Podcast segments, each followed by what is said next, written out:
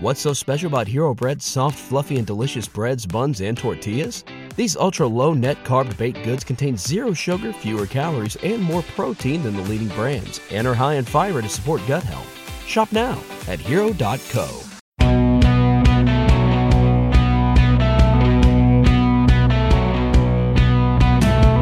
What's happening, guys? Happy Tuesday! Thank you for joining another special episode of You're Welcome. I hope you all had a great weekend. Coming up on today's show, Rakhmonov returns at UFC 285. What does he have to prove? I'll get into that. Plus, I'm going to talk about Islam Makhachev, and I'll also set the record straight on Conor McGregor. Before all of that, let's begin here. All right, so Jon Jones is not leaving himself room with USADA. He's not giving himself a cushion. He's not making that part of, of his story. He doesn't like that and he wants it gone. Fair enough. He's come out and says that he would like to fight Steve Miocic, though. Now, if you think it's because of the orthodox stance, if you think it's because of the accomplishments, because you think it's the one guy that def- defended his title more than Fedor Emelianenko, Jon actually clears it up for us he said, I would love to fight a man of that stature. And that was a really interesting comment. In fact, in fact, let me paraphrase and get it get it perfectly right. It would be an honor to fight a man of that stature. That's what he said.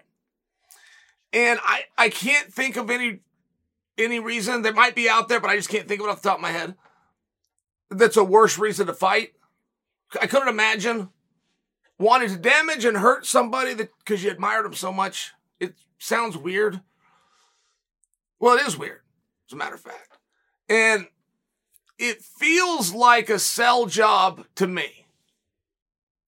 I am very light on the idea that everybody that came together to make this title fight happen came to the agreement that they want us all to think they came to, which is Ciryl versus Jones and Stipe takes on the winner. I don't think that that was agreed to. I think it's a really good option, but it's also fair for me to bring up then why isn't it happening on March 4th? And moreover, why didn't it happen December 10th? When Jones said he wanted it and Stipe revealed that he was offered it. Why did it not happen?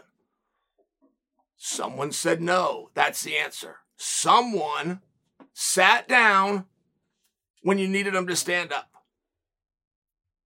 And I just bring that to you because I'm not convinced the way that these boys are trying to tell us the story and they've already got this agreement. It's already worked out. Stipe's the number one contender sitting in the wings, ready to take on the winner. I'm not sure it's accurate. So the good news is there's absolutely no other heavyweight to fight. There is simply no heavyweight that has even spoken or said his name. They just won't do it. Curtis Blaydes just doesn't, he doesn't understand. That will, that will be the slow road. Stipe exists. He matters. You guys know who he is. He's the main event guy. And no other heavyweight has even stepped before. I mean, you've got the Sergies and the Sergeys out there. Right, you got these guys that are doing beautiful, and you go look at their record and something special. You couldn't main event that guy. You couldn't put him on a poster. You couldn't call the Jim Rome show and say, "Can I get this guy as a guest?" Jim's going to say, "Who's that guy?" Right? I mean, they they all have this same and similar problem, which you could fix really fast, really, really fast. If you had the right guy, right? If you're the right image consultant, you could get three interviews done of the right interviews in a three week period, do the right photo shoots, put out the right story to the right outlets, and you could build a guy big enough to go into a main event at heavyweight. But they've had three years. And not only have they not done one of those things, I just, they've done none of those things. So there's no reason to believe that it's going to be another heavyweight. But Jon Jones, much like Stipe, is continuing to tell us the winner get Steve And Jon wants us to know that it would be an honor to fight him. Now, I, I don't know what tickets are doing. I mean, I don't know. I, I know in Jon Jones's previous fights, you had thousands of people showing up dressed as empty chairs. Jon Jones has not sold out an arena. You know, and there is actually one exception. Jones versus Gustafsson. Remember when they switched that? They put in California. It was on like a day's notice. That actually did sell out. He hadn't sold out an arena since I don't know when, aside from that one example. So I'd be curious. I, would be really curious if March 4th is selling out, right? It sure ain't selling out for Ciryl. I mean, it would be a sign, hey, the supply and demand, and we took Jon, we brought him back, and we got a new weight class and world championships on the line. Like, it would, it would be a sign that it's very interesting, and I simply don't have that data. I just don't have it. But I do know that Jon came out, did an interview at the, that, well, it was the night he got inducted into the Hall of Fame. They put him in the Hall of Fame, and he did an interview after that and he had just gotten a new contract done, or at least verbally agreed to. And he couldn't change some of his guarantees. That's where he really wanted. He wanted he wanted the full safety. Couldn't change that. But he did change the percentage and the thresholds for the back end for the pay-per-views. And he was very happy about it. And he just said, so I'm gonna have to do a better job of selling my fights. That's not something I've enjoyed doing in the past, but it's to be something that I'm moving forward. I'm to need to do. So here we are. Here we are. I don't know how the Ciryl one's doing. I don't need to come out and tease it though. It could already be sold out. I mean, there, there could be evidence saying, Chael, hold on. New weight class, new era, new opportunities. maybe. But now we're trying to work the Stipe thing in, and we're thinking that the way to sell it is to say that it would be an honor, an honor to fight a man of that stature. It, it's just a weird statement. Why not just tell the truth? You know, the truth will set you free. I have given so much advice over the year about character building, storytelling, manipulation of emotions. And when I'm done, many people have then compared what I've said and suggested to that of the WWE. And those people fail the course. They absolutely fail. Chael Marketing 101. I have never told you to manufacture anything.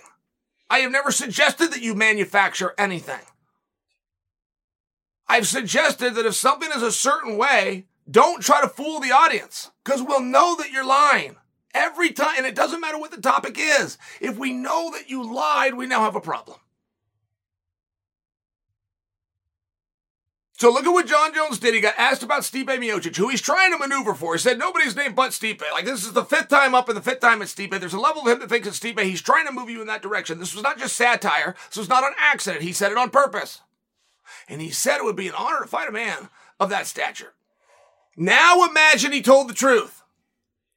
Take that line that he did use and now compare it to the truth. Are you ready? Because the truth would go something like this. That guy is 40 years old. I offered to fight him on December 10th when I had been out for three years. There was never a night better to have a crack at me than when I was out for three years on December 10th and he didn't show up. They then tried to bring him in for this March show. Because he said no on December 10th, we had to go find a new opponent, which is where Ciryl is. And apparently your fireman is going to go find his balls between now and July. And in the time that it's going to take him to find those balls, he's also going to experience another birthday cake with a whole bunch of candles on it. So you can bring me out these old men who used to be good back in there yesterday, and I'll remind him why the last time he did a fight, he got carried out on a stretcher. Or you can give him somebody a little bit more apropos. They can open the card. I'll let him on the show with me. One of the statements was true and one of them wasn't. But there was no manufacturing of conflict. There was nothing fake there. And Jon could have said, if you want to pay me money to beat up 40 year olds who got carried out on a stretcher in their last fight, I will happily take your money.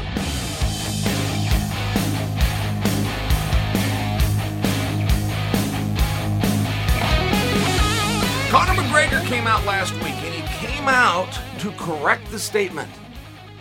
You want to set the record clear. Here's what happened. Danny Rubenstein, I believe, had three guys. Danny Rubenstein is a very effective manager. Just in case you don't recognize the name Danny Rube. Danny came out on Twitter and stated three names. Three names that were scheduled to be on the Ultimate Fighter that have been sent home and are not going to be on the Ultimate Fighter because three other names of Conor's personal guys came in knock these three out of the way. Now, it would lead you to believe that the three names must be guys that are represented by Danny Rubenstein, but that wasn't actually stated for us. So Conor came out and he goes, Whoa, hey, hold on. And this is interesting to me personally because there's stuff said about Conor all day, all day, every day. We do it over here, other people do it. Conor doesn't take the time to correct the record. He doesn't mind at all. He moves right on with his day. He didn't like that one. He did not like that it was being said that three guys had an opportunity taken from them to give like a nepotism type opportunity to Conor's personal three guys. Said I would never do that. He said, first off, three guys aren't getting a shot because of me.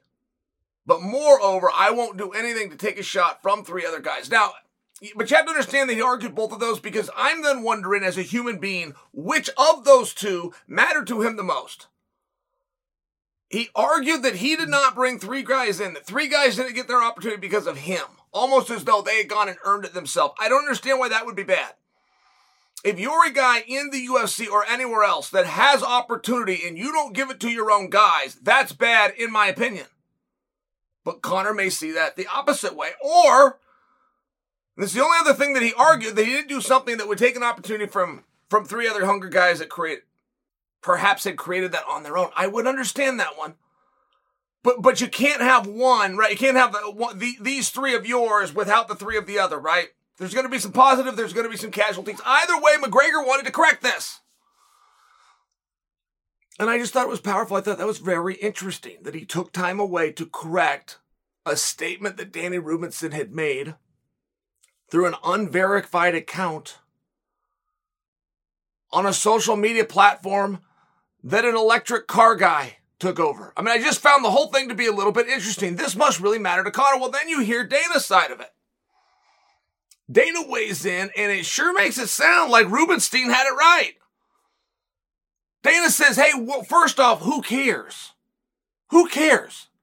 If we're trying to get Conor to come over here from Ireland and we're trying to get him to bring his coaches as well. Yeah, there's some stuff that they're going to need to uproot and come to Las Vegas. Well, it sounds like he's confirming it. He then goes on to say, and these three other guys, it's not as though we just forget about them. We know there was an opportunity for them. We know that it was missed. We're going to give it back to them. We're going to take care of those three guys. We don't just send them home and say, see ya. We'll take care of those guys. Now, that is true by the UFC. The UFC's max makers, I mean, that's just the way that they do things on a daily basis. They would not just dismiss you. They would not say, tough luck to you. Your name would definitely go into a special category. That is all accurate. But it sounds like Dana is saying what Rubenstein said over that what Conor said. And I think that the way that Dana said it is best. So what? Who cares? If I'm trying to get a guy, a whole coach, a gym, I'm trying to get a gym, the nucleus of a gym to pack up and come in from Ireland, I'm going to have to do things for that gym. They're in the midst of training certain guys. I'm going to have to bring some of those guys. Like that all sounds right to me. And I also personally just liked the idea of Conor looking out for that team. I've always appreciated the loyalty that Conor has to Straight Blast Gym. I don't think Straight Blast Gym is some some wonderful system. I, I mean, I really don't. I, I, think they got a good little policy. It's one of the few gyms out there that are, are kind of franchised. I don't know that that's an overly good thing. I, I know in the there, there's no amateur wrestlers that are making Olympic teams coming through a franchised system. We have no boxers that are representing the United States at the Olympic Games that came through a franchised gym. I'm just sharing for you. I don't know that it's a good thing. And he made it work. He stuck it out. He still has Roddy. He still has Kavanagh. He still puts those guys over. And he's still looking to help that next generation that joined the gym because they looked up to him in the first place. That sounds pretty cool to me. I don't know why he'd want to distance himself from that. I also understand the other side of if you're going to get a shine to three of your own, it's got to it's got to dim a light on three others. And those three others are now starting to have guys speaking up on their behalf. Gilbert Burns came out, said my own teammate. My own teammate was one of those three. I, I find it interesting. Everybody pulled their guns at some point, but somebody's gun was a little bit more powerful. I, will tell you, if, if one of those three guys was my guys that got sent home, you guys either would never hear about it. I would have so much shame if behind the scenes I played my cards and Conor played his and Conor won. I would have so much shame that you guys would either never hear about it or I would have made sure that this guy did get taken care of to a factor of four, and then maybe I would have come and told you. But hearing fighters and hearing managers and hearing guys come out that lost to a dude from another country who's making some remake of a show called Roadhouse, and nobody knows if it's a TV show or a movie, who's coming back to a division of a weight class that's yet to be defined, who hasn't won but one fight in six years, and he beat you. That might have happened to me. But by God, you'd have never found out.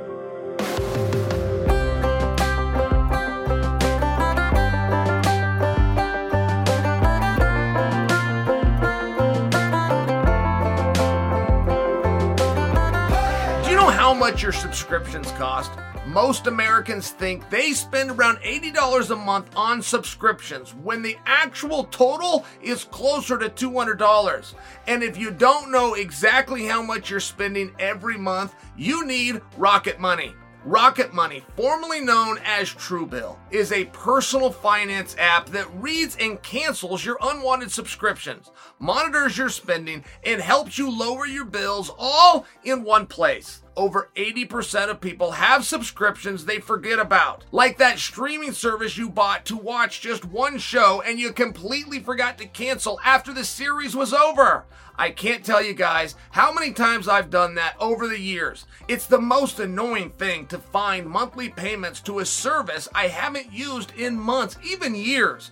Rocket Money help me to quickly and easily identify and cancel all of my unused subscriptions in only a few clicks. They did all the legwork for me. No more long hold times or awkward conversations with customer service. Rocket Money made canceling my unused subscriptions so easy. Over 3 million people have used Rocket Money, saving the average person up to $720 a year. Stop throwing your money away. Cancel unwanted subscriptions and manage your expenses the easy way by going to rocketmoney.com slash chael. That's rocketmoney.com slash chael, rocketmoney.com slash chael.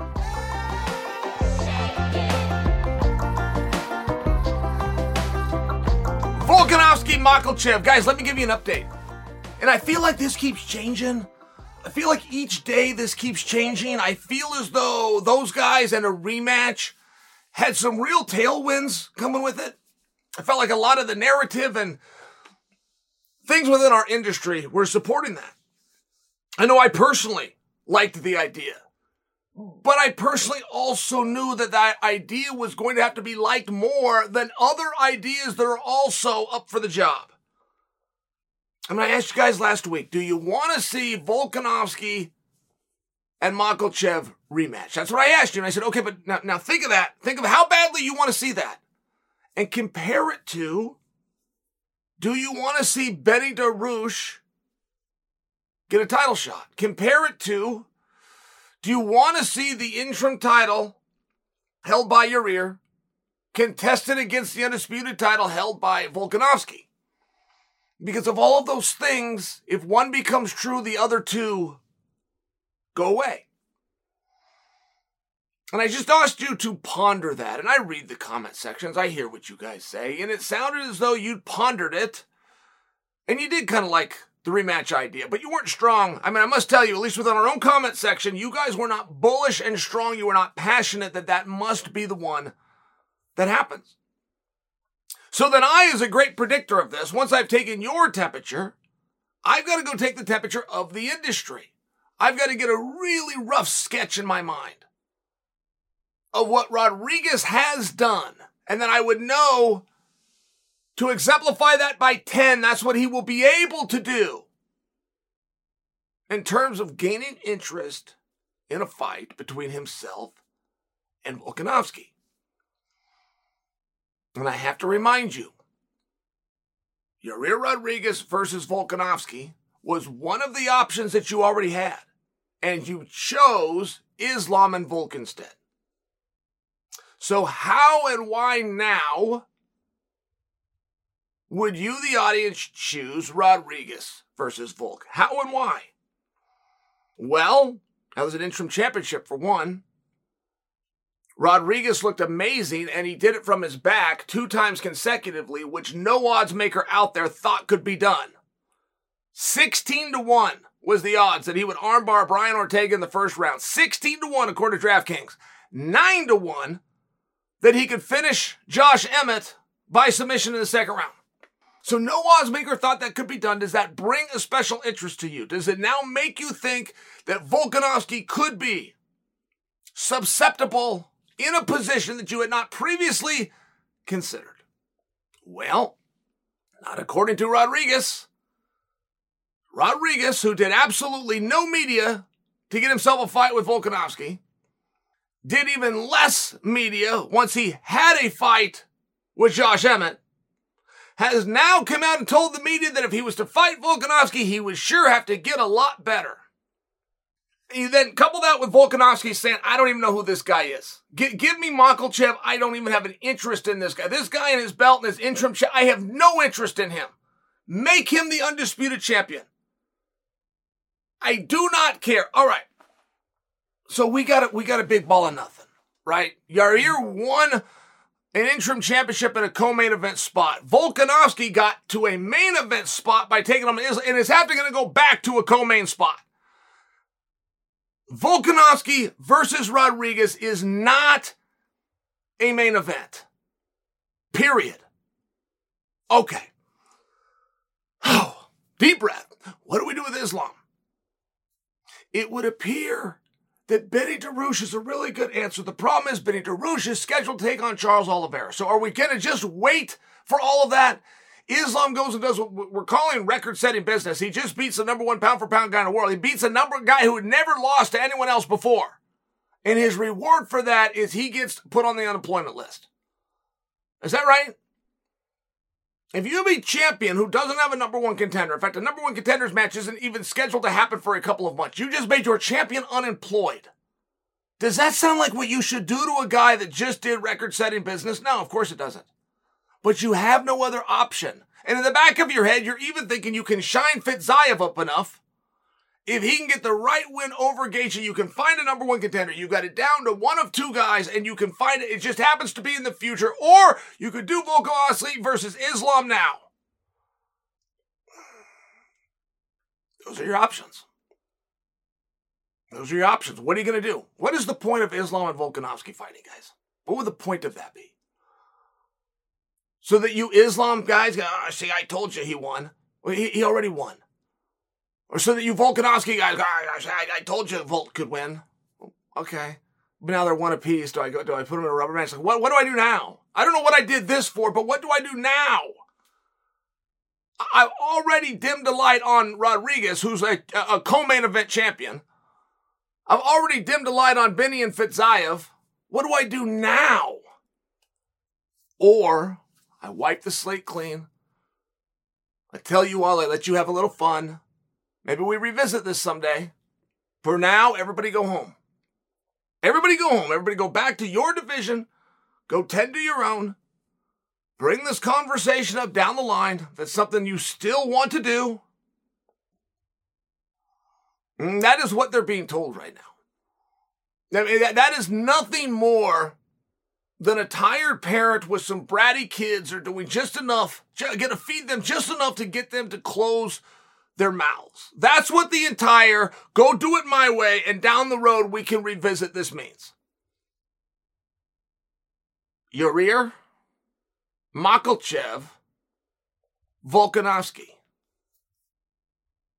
Bratty kids. And the parent just wants them for now to just go away.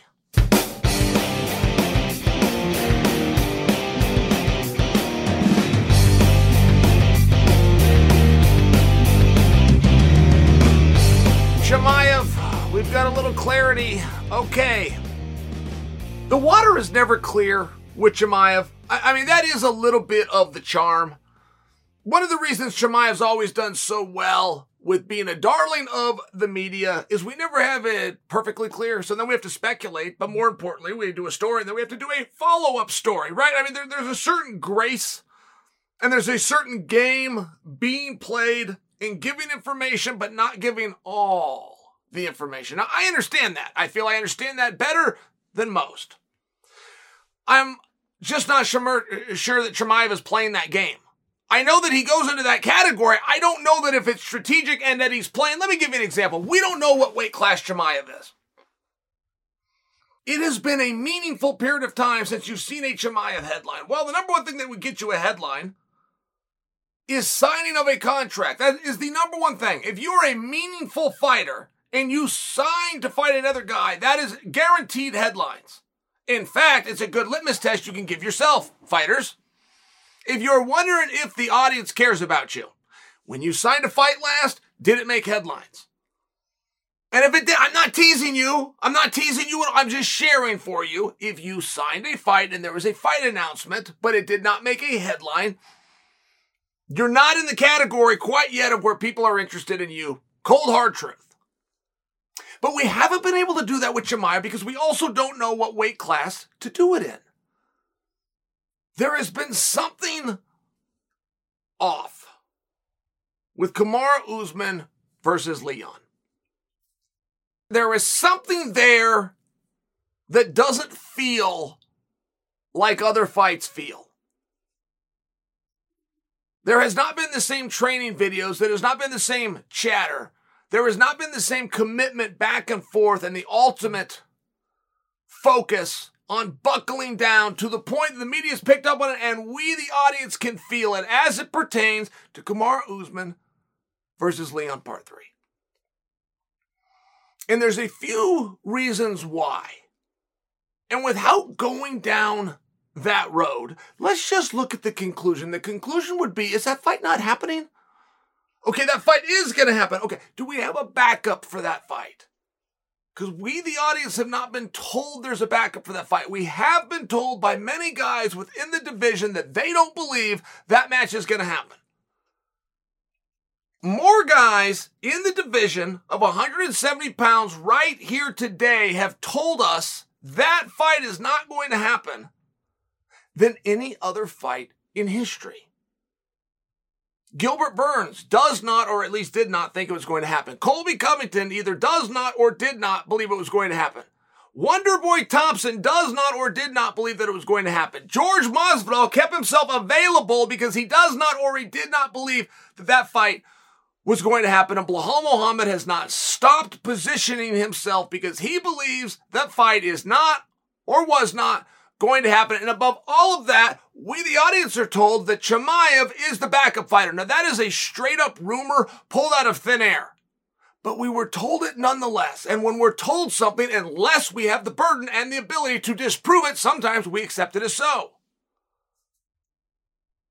But Chimaev's camp is now coming out and saying that they are not 170 pounders. Great.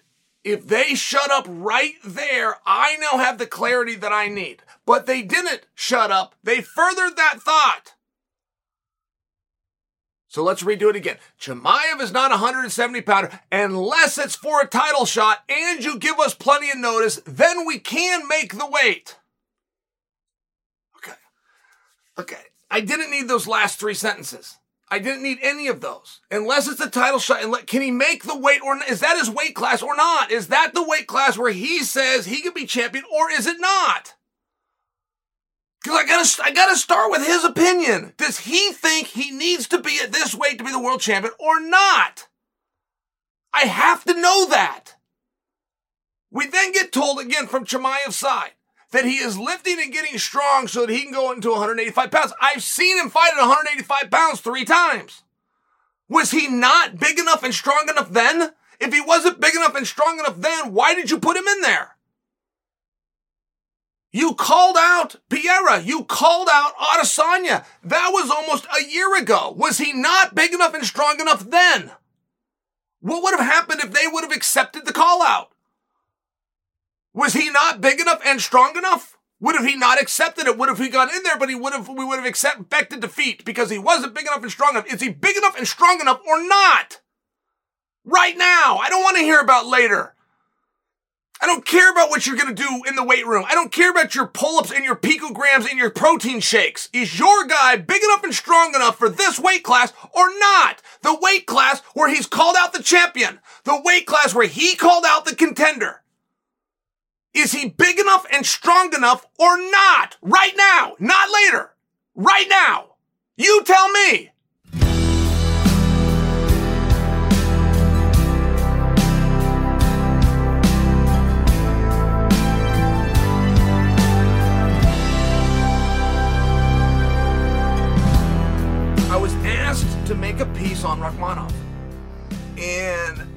Ryan says, well, if Chimaev has left the division, and we're coming on the heels of a statement made by Chimaev's team saying he's trying to get bigger and stronger to officially become a middleweight. However, if for a title fight and enough notice, we could still make 170. That's where we're a little bit confused. We just don't know what the hell Chimaev's doing. Is Chimaev a middleweight or not? If we knew that, it would sure clear a lot up, but I'm still asked to speak about Rakhmonov. Now, Rakhmonov, so you guys understand, I don't know if that's his nickname. I don't know if it's his first name, and I don't know if it's his last name. That's his fault. And I know Rakhmonov. I am friends with Rakhmonov's manager who has heard me say, I don't know if it's his first name, last name, or nickname. And he actually sent me a text letting me know. I just can't remember what the answer was. I can't remember what he said, but he actually let me know. And my message to him that was bigger is your client is undefeated. He is 15 and 0. He has knocked out eight guys and he has submitted seven. Perfect record. And the manager corrected me and said, Chael, actually 16 and 0, and he's right down the middle, eight knockouts and eight submissions. So the point is, we have a wildly impressive guy who has not mastered the English language, who is from a different part of the world, who can come in at welterweight, and in theory, possibly be the champion today. We have our new Chimaev. Fine. So, what am I going to say about him other than he sucks at marketing and one of his three names is apparently Rakhmonov? What am I going to say? An opponent coming up. Okay, great. We're starting somewhere. Who is that opponent? Okay, I didn't get the name, but I got the date. They're going to be fighting on March 4th. They're going to be fighting on the same card as Jon Jones and Ciryl Gane. So, what does it mean for Chimaev to have that kind of exposure? I apologize, Rakhmonov to have that kind of exposure in the heels of having a report that Chimaev is gone. And I was asked to sit down and make a piece about that. And I'm stuck. I don't know what part of that you're going to find interesting. I don't know what part of that I could put in what's called a thumbnail to get your attention to click in the first place. I imagine I'm going to have to put Rakhmonov in the thumbnail. I just don't know if that's his first name, last name, or his nickname. I also don't know who his opponent is. I also don't know if this match matters to him. I also don't know who his trainer is. I also don't know what gym he's fighting out of. And those are things that I usually have for meaningful fighters. If you were to throw a meaningful fighter at me, and you ask me who trains him, I would know. I could go a little further and tell you who his workout partners are. If you ask me what the name of his gym was, I would know. I could probably even tell you where it was located. I could probably tell you what city or what state it's located in. I don't have any of these things on Rakhmonov. That doesn't make that bad. That makes it mysterious. And mystery is good. Generally. And it's a really interesting spot because if we have a guy who's 16 and 0 with all finishes, if we have a guy at welterweight who has never been beaten and has beaten more welterweights than anybody else in welterweight history, not just currently, it sounds as though we've got a guy that we would move in line for a title shot, but we wouldn't do it if we thought he was a knockoff to another guy who happens to be named Chimaev. And for whatever reason, whether it's fair or not, if we have in our perception that Rakhmonov is a ripoff to Chimaev, we're going to have to do things with Chimaev before we do them to Rakhmonov. But now we've removed Chimaev, at least possibly. At least possibly, he's now an 85 pounder. So what do we do with Rakhmonov? How do I make them interesting to you? How do I make you care that he's fought 16 men and he's finished all 16? I thought that's what mattered. I thought finishing fights is what's important to you. Well, he's done it 16 straight times with no blemishes, and he's getting ready to do it number 17 under an opponent who's yet to be named on March 4th. How do I make that interesting? How do I make you care? What should I put in the thumbnail? What is it Rakhmonov is not doing that you wishes that he would do?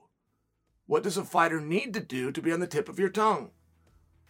What does a fighter with a fight coming up on a pay per view against an opponent who we don't know need to be known? What ingredients are missing? And for the love of God, somebody, please tell me. Is Rakhmonov his first name, his last name, or is that a nickname? All right, guys, that's it for today's episode. Thank you for listening. I need a favor from all of you.